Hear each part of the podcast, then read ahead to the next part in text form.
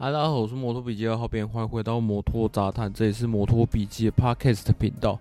那在八月七号呢，即将要这个 MotoGP 下半季的赛程哦，即将要展开。那我们赶快把二号边的暑假特辑呢，来带大回顾一下上半季的这个各车厂的一个概况哦。那这一集呢，会大家来回顾就是 KTM 跟铃木。那主要呢，会把这两支车厂摆在一起讲呢，呃，主要是这两支车厂呢，都跟这个本田啊有一点点关系哟。那来讲一下这个积分的部分啊，积分的部分呢，在车厂方面呢，其实 KTM 呢，它目前是排名第四名，呃，一百二十一分。铃木呢，尽管它在开季的时候表现得非常非常亮眼啊，在整体的赛车上感觉又升级了一个档次，可是呢。哦，他们遇到了一些问题，那所以呢，他们其实在车厂积分啊是一百零一分，排倒数第二。嗯，那在车队的部分呢，啊，KTM 的部分呢，KTM 正厂队是排名第五哦，他们的车队积分呢有一百六十四分。那铃木呢？铃木厂队紧接在后，他有一百五十二分。那 KTM 另外一支这个卫星车队啊，Take 三哦，他是呃所有车队里面倒数第一名，这个 车队积分啊非常非常惨烈哦，只有十四分哦。那我现在讲一下 Take 三好了，对吧、啊？从 Take 三往回讲可能会比较好一点。那其实 Take 三的状况呢？Take 三今年的阵容刚好就是这个呃 m o t o Two 的。两位这个争夺世界冠军的车手哦，Raul Fernandez 跟 Remy Garner 那其实这两位都是非常非常有天分的车手。那在 Moto2 的那个赛季啊，他们也是杀到呃，就是最后几场啊，才确定到底谁是世界冠军。好，那大家都知道了，Raul Fernandez 呢，呃，面临到要不要升 MotoGP 级别的这个问题的时候呢，呃，当初他想要再多留一年，哦，那多留一年呢，主要呢，呃，就如同大家我们之前也有都讲过，其实他应该是想要呃跳脱这个红牛 KTM 体系，然后可能想要去三叶，因为三叶也证实的确有提供报价给他嘛。但是呢，这个因为这个 KTM 嘛，他有优先的这个决定权，所以他决定把 Raul Fernandez 给拉上来。那这对 Raul Fernandez 来讲，当然是会非常非常的，就是对呃车队对这个车厂。他这样子对于合约这样子的安排啊，显然不是太满意哦。那呃，在 Moto2 的这个赛季啊，最后这个世界冠军争夺战里面呢，刚好也让他就是借题发挥。他们呃，Raul Fernandez 认为啊，就是 KTM 其实是呃想要把 Moto2 的世界冠军做给 Remy Garner 的，就是有一点 Team Order 的一个味道，他才是这个实质上的这个 Moto2 的世界冠军。哎、这个呃，这样子的一个抓嘛这样子的有一有一点点余量情节的一个感觉哦，感觉是带到 MotoGP 会很好看，对不对？哎、实际上也是哦，这两个人的积分差目前只有四分而已哦，呃，分别是九分跟五分啊、没有错。摒除掉一些外卡车手、测试车手哦，不，呃，摒除掉这些车手不管的话，他们两个是在争夺所有的这个车手的这个卤煮的宝座啊。呃，我看就是讨论区的留言啊，大部分的推测啊，有一个是还蛮有道理的。他们说呢，呃，目前这个这个之前也有提过了啦，不过我再提一次，让大家让这些呃有一些可能他没有听过的哦，我再讲一次给大家听。呃，他们说呢，就是现在 Moto2 的 KTM 的这个阿友车队啊。他们用的是 Kalex 的车啊，因为 Kalex 是 Moto2 呃最多人最多人使用该制造商的这个赛车嘛。那呃这种风格的赛车，他们骑习惯之后，到 MotoGP 之后呢，感觉上就会有一点衔接不上的感觉。现在目前呢，在 KTM 厂队的两个 Oliveira 跟 Brad Binder，他们都有经历过 Moto2 那时候还有。KTM 车厂的这个打造出来的赛车的一个时代，可是在，呃 Remy Garner 跟这个 Raul Fernandez 呢，他们就没有经历过这个时代了。这也许是呃，他们在他们身上 MotoGP 之后，呃，应该说是非常的没办法适应 RC16 的一个原因。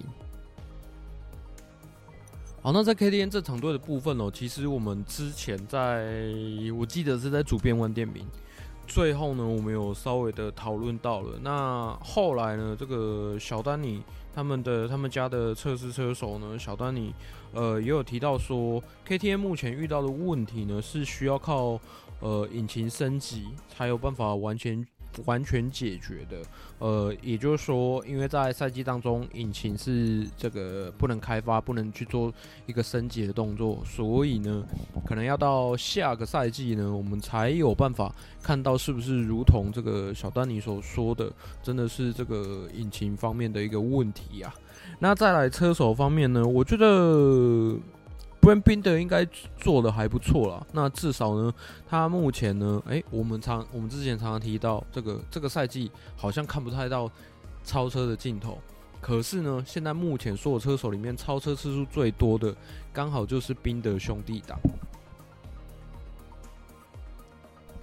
我觉得 Brad Binder 哦，如同这个主编所讲的哦，他是一个很乐于去尝试，就是呃车队给他什么指令，或者是想要给他什么套件、什么设定，他都会非常勇于去尝试，然后去发挥，好好的发挥他的呃星期天车手这种呃特色、这种风格的一个车手哦。那可惜的是，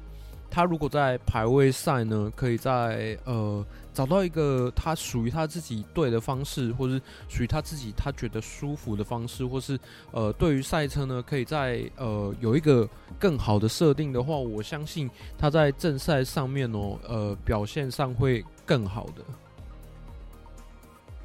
哎，你们不要看 KTM 目前的赛车好像没什么竞争力哦。Brad Binder 现在的车手积分排行榜是排在第六，那他的队友 Olivera 呢是排在第十。那对于 Olivera，我就觉得有点可惜了，这中间呃不知道是呃，比方说有可能在跟车队的沟通上面不知道有什么样的问题，导致于说呃可能呃赛车的改善没有办法照着他的方向走。那在谈合约的时候呃。因为 KTM 一开始是想把它摆在这个 Take 三车队，哦，啊，而且还给他两倍的薪水。但是呢，其实 o l i v e r a 他当然会觉得说，其实呃，在在 KTM 里面，他算是有贡献的，他怎么可能还回到这个 Take 三车队去呢？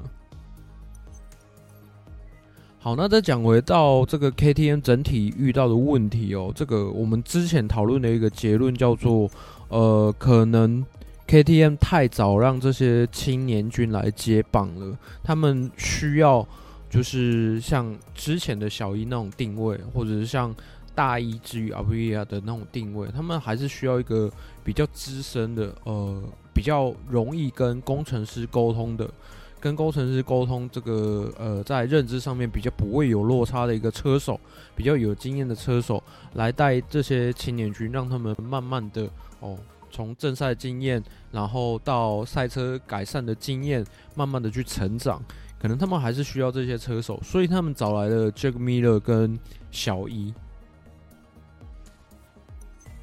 OK，那我们讲到铃木哦，铃木这两位车手真的非常非常有趣哦。他们是目前车手积分排行榜还是粘在一起的，是第八名跟第九名。九恩米尔是第八，那 Alex Rins 是第九哈。那在其实，在开季的几场，我们很常看到这两台车都是粘在一起的，他们的最后的名字都是在一起的这样子，非常的有这个呃，不知道怎么样同队之爱的那种感觉啊。哦，讲到铃木呢，今年在这个尾数上面啊，有很明显的提升哦。在卡达这个很容易就观察得到这一点的一个赛道啊，我们看到了铃木他在这个赛季的成长哦。那呃，尾数提升呢，对 Alex Rins 可能会比较有帮助。这也就哎、为什么这么说呢？因为呢，假设说 Alex Rins 他在直线有更多的武器。可以去对付，比方像杜卡迪，呃，车子多，然后车又快，然后弯道也不弱的这种车啊。如果他有直线的这个武器的话，对他来讲，他就可能不用在弯道上面去拼极限呐、啊，然后在正赛里面又早早的就把轮胎用完。可是 Rins 哦，这一季显然还是运气不太好，那有两次的这个转倒啊，都跟中山贵金有关系嘛？那呃，Rings 跟这个赛会也有稍微的抗议过了。那这一类的抓马呢，在呃中山贵金那个比较大的意外之后呢，算是暂时平息了。那因为这个中山贵金他也有跟 Rings 去道歉了。好，那再来呢，铃木呃，铃木这间车厂确定明年。呃，他他连这个耐久赛都撤出了嘛，就是呃相关的二轮赛事他都不玩了哦，他都退出这些呃比较烧钱的比赛了。那也就代表说，呃，这两位车手其实在明年是需要再另外找工作的。目前呢，已经确定的是 Alex Rins 他跟 LCR 本田有签约了，所以我前面才会说，哎，铃木跟本田会有一点点关系。那再来呢？另外一个 Joan Mir 呢？他有他有这个世界冠军的身份哦。诶，如果呃 HRC 的车队经理 Alberto Pu，他如果真的呃想要保住他车队经理的位置的话，我觉得他是一定要把 Mir 给签下来的。